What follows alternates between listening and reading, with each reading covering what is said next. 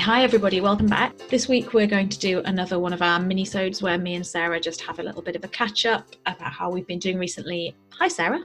Hi. Do you know, I had a message from someone who said they started listening to our podcast and that they were loving hearing the new guests, but they were kind of missing hearing more of us. So, oh, well, that's quite nice. nice actually to have a chance to kind of do a little bit of us again, a little drop of us. Oh, well, in that case, this one is for our fan. Our one fan. Thank you very much. Yeah, I, I listened to obviously our, our last mini-sode that we did.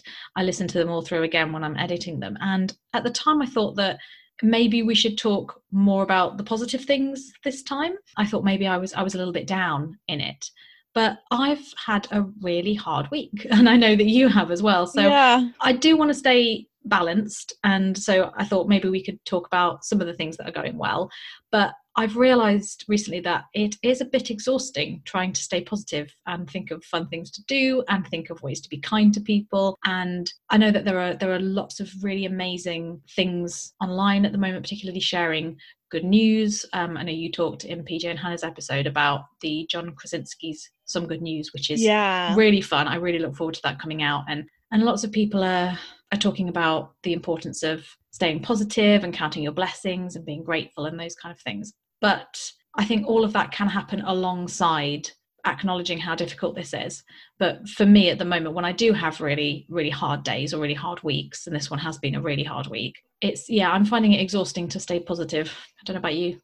Yeah, I am finding it really hard to stay positive. And yet, I mean, I've had a, I've had a really awful week, I have to say, lots of different things going on. And yet the last couple of days I have felt quite calm, which isn't always the best thing in that I don't know that I trust when I go beyond worrying. I don't know that it's it doesn't feel like a very normal place for me. I never quite work out whether it's that I am calm or numb but I haven't been able to be positive. I've been doing my positive planner and the kind of options for how you can reflect on your day. And it's never happy, excited, bubbly. It's not that option, but the kind of calm, content. It has occasionally been that. But yeah, it is quite hard. I find it quite exhausting to know how to put a positive spin on things, if that makes sense. You know, as in when things are so difficult, how do you how do you find the energy to do that? Yeah. And I think there's a big difference between putting a positive spin on it in terms of almost disregarding what you've previously said or thought and trying to brush away the negative and replace it with positive. Rather, it's about finding a balance and seeing that there are some things which are really hard, but also there are always going to be some things that are going well or okay or that we have to be thankful for. What did occur to me actually is that gratitude is always a good idea. and there's a lot of things coming out at this time that we're being told to do that, yes, it's important that we're doing them during lockdown, but it's important that we do them all the time. My, my mum actually said at the beginning of this, oh, great, so now everybody is washing their hands the same way that nurses do all of the time. Suddenly we all realize the importance of washing our hands, but we're, we're supposed to be doing all of that already. So I think it's highlighting some of the ways that we could do with looking after ourselves all the time Yeah, definitely. I think, I mean, self care was a big thing for me before this, but even more so now. I think actually I'm realizing the importance of that. I'm also realizing, you know, obviously I know that I miss my family. I know, you know, I know I want to see them. But I think for me, I'm sort of realizing some of the peripheral people that I see every once in a while that I go, oh, I really should have made sure I did go and see them you know people who live a bit further away who maybe it's i need to book in and go and see them so i don't always think about it but those are the people that i'm going oh i would have seen them at some point in the last few months and now it's potentially going to be a year since i've seen them. You know it's that kind of and they're the people that i i can text but maybe we wouldn't video call. I don't know. It those people that i kind of think actually i really value having you in my life and the fact that i haven't been able to invest in that is really hard and I'm I feel more grateful for the time I did have with them before and actually more positive about making sure I do that once we're once we're out of lockdown. But you're going to have to be really careful about finding ways to continue to invest in all of those relationships without just going, right, every single evening or weekend that I have free after lockdown, Yeah. I'm just going to book in everyone because I've had exactly the same. Obviously, you know, the last few months we haven't traveled to see people as much as we might normally have done with a small baby. But i'm now thinking oh that person that we we said oh we'll come and see you in a few months because it feels a bit difficult at the moment. And my brain's gone no you should have just gone when you had the opportunity because you never realize do you the things you take for granted when you might not be able to do them again. But then i think no i i did postpone that visit because i needed it at the time. So i'm going to have to be really careful to think again what do i what do i need to do for myself post lockdown when things are possible to do again and i can see people yeah, definitely. I think you know, I wonder if actually part of the small easing of lockdown that's going to happen will mean that some of that happens in a natural gradual state. I think that's actually one of the things that I found quite difficult this week is realizing that it seems really silly to say this because looking back, I suppose it has always been a bit obvious, but there isn't going to be an anti lockdown moment where life just restarts. Actually, I was listening to um, a podcast this week, Bryony Gordon's Mad World, and she was interviewing a therapist called Donna Lancaster who's talking about grief. And she said that life as we know it has ended. And it made me feel really emotional, but I realized in that moment that that is what I hadn't quite accepted.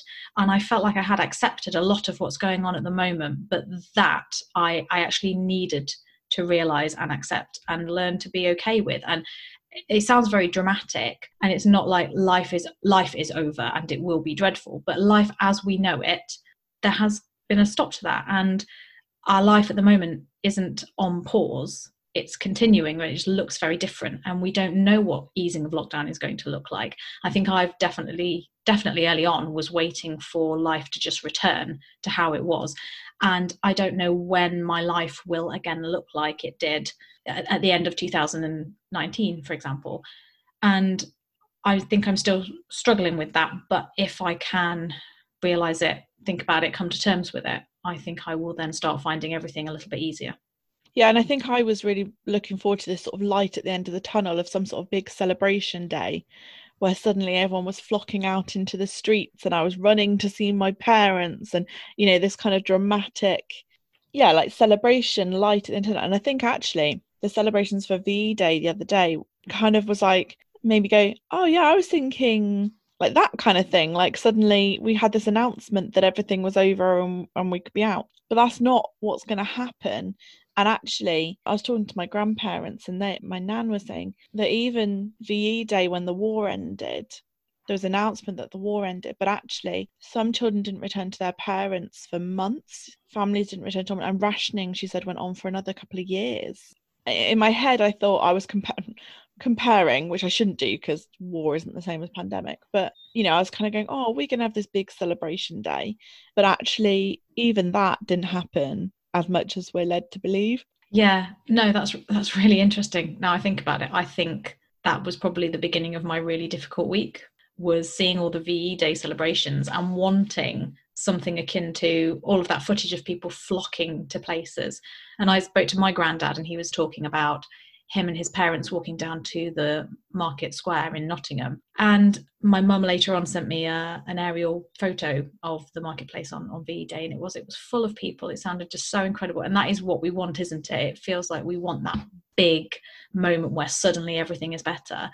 And actually, it's it's a real parallel with mental health, isn't it? Often when when people come to see me in CAMHS, I have to make a real point of saying to them that just because they're in CAMHS now and they're going to get some help, it's not necessarily going to be a really quick fix. And people come wanting something, whether it be talking therapy or medication or family support, that is going to flick a switch and make everything better and everything kind of feel more normal uh, quickly.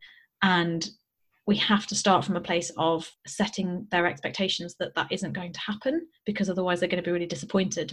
But then i realized that's the expectation that i've set for myself yeah. with this situation. And i think i keep expecting there to be an answer. I keep expecting i think for me part of my really tough week has been about the announcement of the possible schools reopening which it would include my reception class. And the kind of trying to plan for that and what that looks like. And personally, I don't see a way that it can be safe and enjoyable. And I think that's the kind of dual thing that I've been battling is for it to be enjoyable and good for the children, it won't be safe. And for it to be safe, I think it's going to end up being quite traumatic for the children. And I don't know what the answer is. And I keep waiting for somebody to tell me what the answer is. Yeah. I keep waiting for someone to click their fingers and go, here's the answer. And it's just not going to happen. And I don't know how to navigate that. I don't know how to navigate something that can't be fixed. I also wasn't expecting there to be an announcement that something was going to change, like schools were going to reopen. And for me to immediately feel so scared, I think I thought that when things reopened, the, like you say, it would be safe to do so. And there would just be that moment of relief. But the idea of, for example, my son not going to nursery in September is scary and stressful but the idea of him going is also stressful now yeah. so i think people are in these situations where they don't know which is the better option for a lot of people staying in lockdown is incredibly incredibly difficult potentially dangerous and yeah. just yeah or just really scary but the alternative now is for some people equally scary. And i've seen you know i've had to come off twitter a bit this week because there's just so much arguing going on and so many yes. accusations being thrown at teachers particularly this week. And it's i can't i can't even get into it but it's it hurts actually to have gone from a place where everyone is trying to be so kind and understanding towards each other. Suddenly it seems like there's someone to blame for things not getting better quicker yeah. Um, and there's someone to attack and i i found that it just it fills my bucket to yeah. to see all of that to be a part of it so i've had to come off a little bit um, and just not spend so much time looking at what other people think because it is no longer informative if it ever yes. was um, and it's definitely not helpful completely yeah the whole thing has been really difficult and isn't over but yeah i think it's it's been a really difficult week and i think that's going to happen isn't it? There'll be some weeks will be better. Having said that yesterday i went for a socially distanced walk with my mum in some bluebell woods and it was delightful. It filled my soul to be out in some beautiful nature to see my mum to just have a long chat with her about everything, to see their dog, that made me very happy. And actually, sometimes it's the little things, isn't it? We have to take the little bits of joy and contentment and let them empty our bucket and really, really enjoy them. I think I was very conscious of having to be, having to really park everything that was going on in my head that was stressing me out and you know you and i've talked about this before like being really really present in that moment and lingering in that moment and letting it fill my soul yeah i think a lot of people that i've spoken to have said how much this lockdown has made them appreciate getting out and just walking around and getting to know their surroundings a bit more. And with you know walking around with the baby who just adores dogs and birds it makes mm. me stop and look at those things or look at the trees when the wind's going through them. And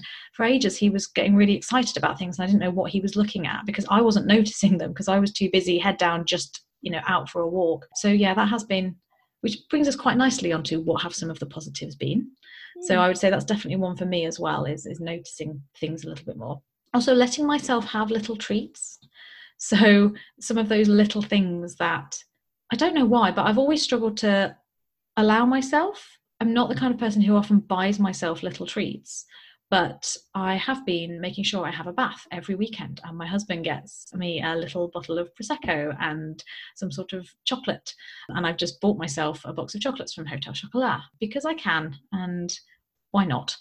So yeah, I've been letting myself have little treats a little bit more because it's felt like I've needed them a little bit more obviously this podcast has been yeah. a big positive. I've really enjoyed doing it. We've met some new people. We've just had opportunities to have some really good conversations with people we already know and love. It is stressful the idea of me and Jace both working from home and having the baby to look after. But if I think that the alternative at the moment would have been that I would have spent the last four weeks with the baby on my own for quite a long day. Jace would have left probably before he was awake and got back just around bedtime him being around during the day has been really nice for an extra term and he's able to just take the baby at some point during the day for 15 minutes and just let me have a bit of a break. So that has been really positive and is really helping. And I think the last thing that I'm, it sounds a really awful positive because the reason that it's a positive is because other people's lives are on lockdown, but I'm not getting evening FOMO anymore mm. of seeing people out doing things that I can't do because I'm at home with a baby having to feed him. So sorry, everybody else, but the fact that I can now join in with things because everything's online, that's actually been quite nice. Yeah, and I think as an introvert, I'm appreciating the ability to have quite a lot of nights in uh, without feeling like I'm letting people down by not going to things. So, the opposite of FOMO, I guess. I am appreciating that. I'm appreciate I I do really love my work. I think that you know that's something I've really realized as much as I have reservations about going back to school. I love seeing my my children and I've been able to see some of them as key worker children in school and they're just delightful. And yeah, I think you know treating yourself a little bit, ordering a few bits and pieces, trying to support small businesses. I think also one thing that gave me real joy this week, and it's going to sound like I'm bigging myself up, and I don't, and that's not what it's about. I have saved quite a lot of money on petrol this week, this lockdown, and I wanted to kind of try and be generous with some of that. So I um I ordered some little notebooks from my favorite retro from scratch for my other teachers, the teachers that I work with, trying to choose one for each of them. And like I say that makes sound like loads. There's like five teachers, so you know it's not loads. So I tried to order them all one that they really loved. And then yesterday, um, on my way to my walk, I dropped them off on their doorsteps. And actually, I realised that I get a great amount of joy out of gift giving, and that actually it really filled me up to be to be generous. And so it's quite selfish, really, that actually it was about being able to do something for somebody and for that to be a really nice thing. And I realized how much I enjoyed that and that brought me real joy this week. Like I said, it sounds like I'm blowing my own trumpet. That's not what it's about. But I think it's important to kind of acknowledge the things that bring us joy. And if they can bring joy to other people as well, then that's amazing. I think it's good to realize as well, though, where it, the different ways in which you can be generous and kind to other people there's actually lots of different ways it's not just about gifts and some people have a real gift for gift giving and i think if it does really bring you joy and that's a way that you can really bless others that's probably a bit of a, a gift of yours and something really really lovely about you but my mum is is the same. She's an incredible gift giver. She gets a lot of joy from it, but she's also fantastic at it. It stresses me out because I don't know if the thing I've got you is the right thing, the thing you need, the thing you really want. Should I have got that other thing, even though you'll never know that that was an option? And I I, I, I, like giving gifts, I, but I like getting it right. I like somebody really loving what it is that I've got them. It's not just enough for me to them for them to go, oh yeah, that was a quite a nice gesture.